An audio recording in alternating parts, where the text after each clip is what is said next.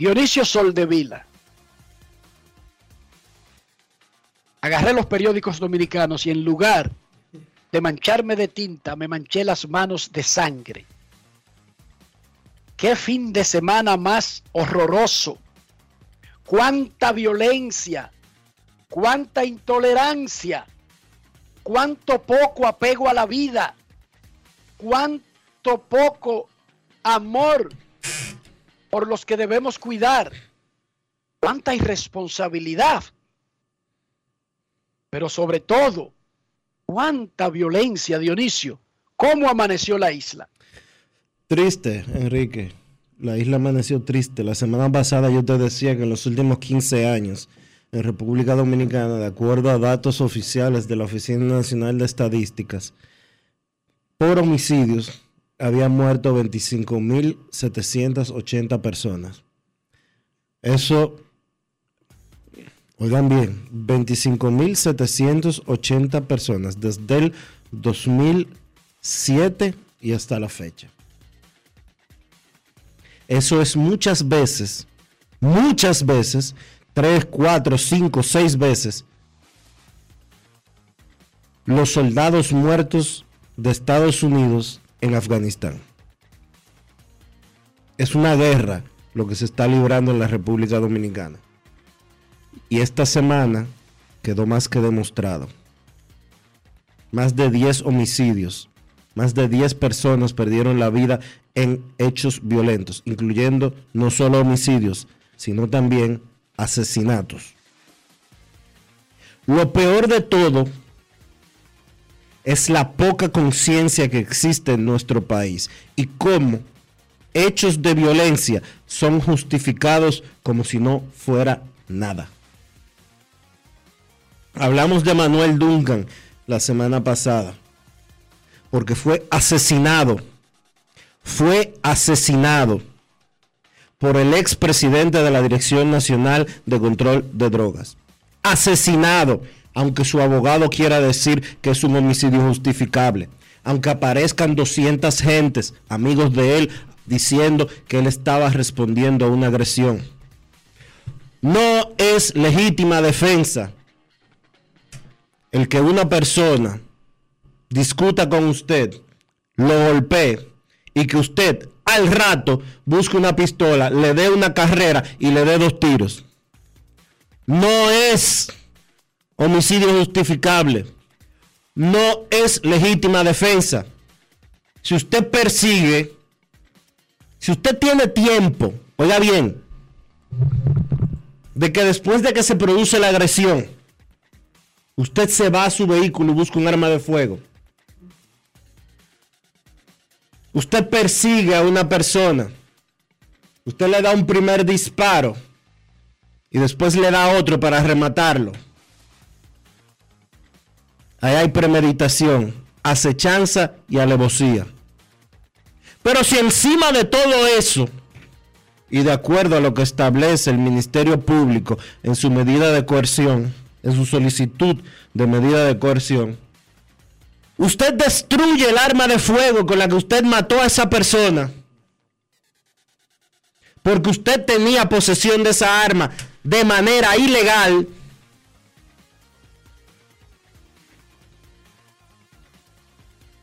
¿Cómo diablos puede alguien querer justificar eso?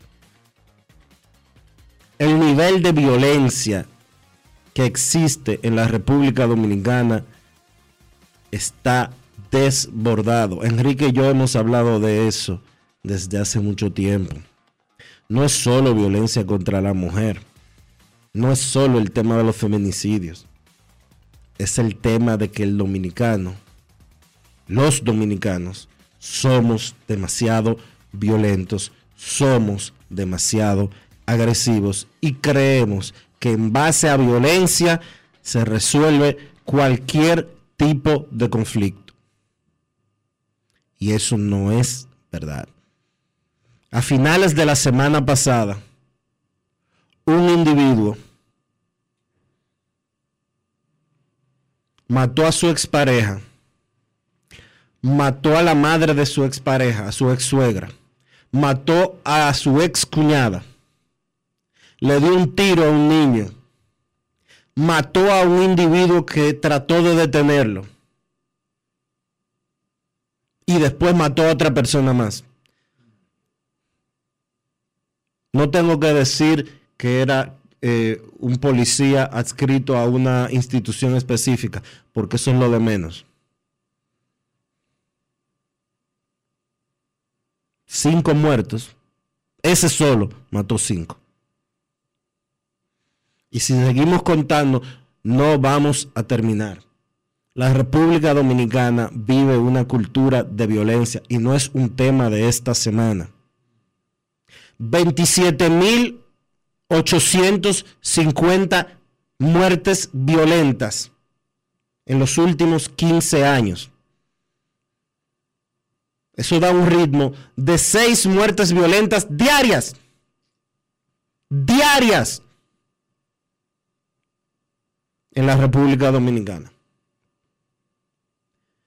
Y eso lo enseñamos nosotros a nuestros hijos desde que nacen.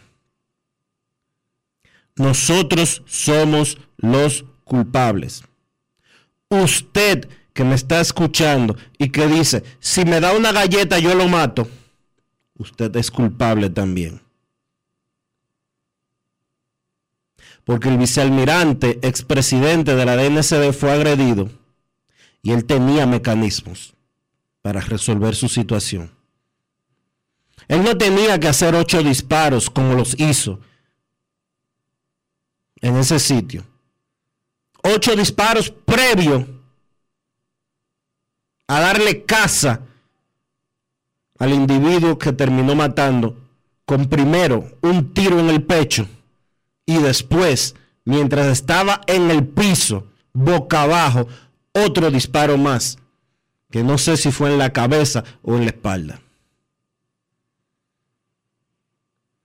No podemos seguir pensando, no podemos seguir creyendo que todo en la República Dominicana se resuelve de manera violenta. Que si alguien me choca el carro, yo me apeo y lo mato. Que si alguien me roza el vehículo, yo lo reviento en 20 pedazos. que si alguien me mira y se ríe, yo creo que es que se están burlando de mí y yo voy y le doy un pecozón. No podemos seguir actuando como si fuéramos cavernícolas. Y así es como estamos reaccionando ante cada situación que se nos da día por día. A mí no me gusta lo que Enrique dice en Grandes de los Deportes. Deja mira darle un pecozón cuando yo lo vea para callarlo. A mí no me gustó el post que puso Rafael. Desde que me tope con él le voy a dar un batazo.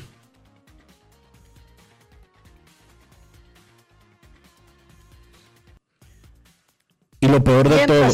Y lo peor de, aprendemos, Dionisio. Y lo peor de todo, Enrique, para yo terminar mi comentario. Lo fácil, lo fácil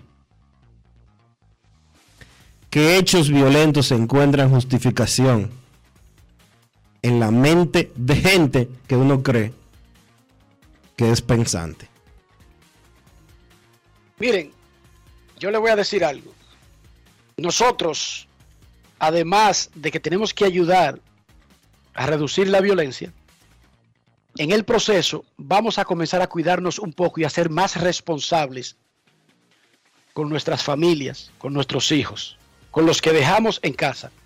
Usted no puede andar por la vida por ahí dando galletas. Porque es que usted se le puede dar una galleta a Aníbal Letter. Y usted sabe lo que pasa si usted le da una galleta a Aníbal Letter. Que su hígado es su cena. Si usted no vieron El silencio de los inocentes, pues véala. Usted se equivoca y juzgando a la gente por el tamaño o por la apariencia, cree que va de robo, usted podría estar buscándose su muerte. Y eso es parte de usted creer que todo se resuelve con violencia. Yo le voy a dar Y eso, y eso es una irresponsabilidad. ¿Saben por qué? Porque no hay nada más sagrado que la vida. Y si usted la perdió en un hecho, malo soy yo de además de, de, ser asesinado, como el caso que Dionisio mencionaba, que yo le diga irresponsable. Pero cuando usted deja tres niños huérfanos, que no los va a mantener ningún tío, ni ninguna tía, ni ningún abuelo, ni ningún primo, por más que ellos quieran, ellos tienen sus propios hijos y sus propios problemas y sus propias responsabilidades.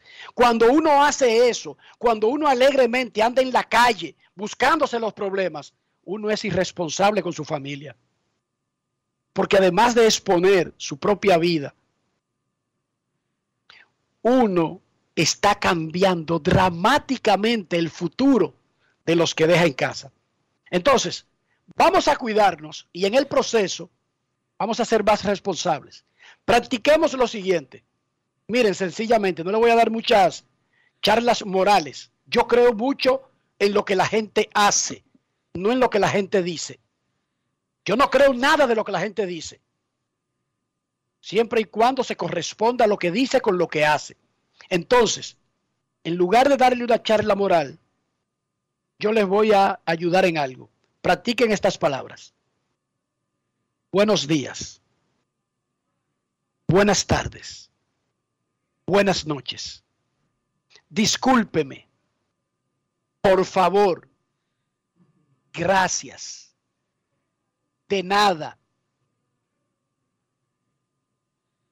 Muy bien. Mala mía. Lo siento. Practiquen esas palabras. Y ya. Comiencen practicando esas simples palabras. Comiencen a utilizarlas. Y yo les aseguro que el poder de sentir esas palabras lo van a ayudar cuando esté por perder la paciencia.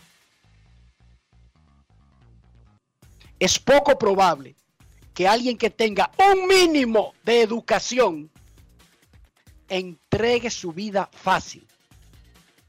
Salvo todos los seres vivos, cuando reaccionamos para proteger nuestra existencia, porque tenemos un chip que se llama autoconservación. Pero fuera de eso, en una situación normaloide, general, es poco probable que si usted se aprende esas palabras, las asume realmente y las siente y las pone en práctica, es poco probable que pierda los estribos, que pierda la cabeza en una situación normal. Lo puede perder en una situación de peligro, en una situación extrema, pero en una situación normal es poco probable. Practíquenlas. Buenos días, buenas tardes, buenas noches, saludos. Por favor, gracias. Lo siento, discúlpeme. Apréndansela asúmenla, practíquenla, pero sobre todo, siéntanla. Y yo les aseguro que hay menos probabilidades, muchas menos probabilidades de exponer su vida y de dejar sin futuro a tres muchachos en una casa. Pausa y volvemos. Grandes en los deportes.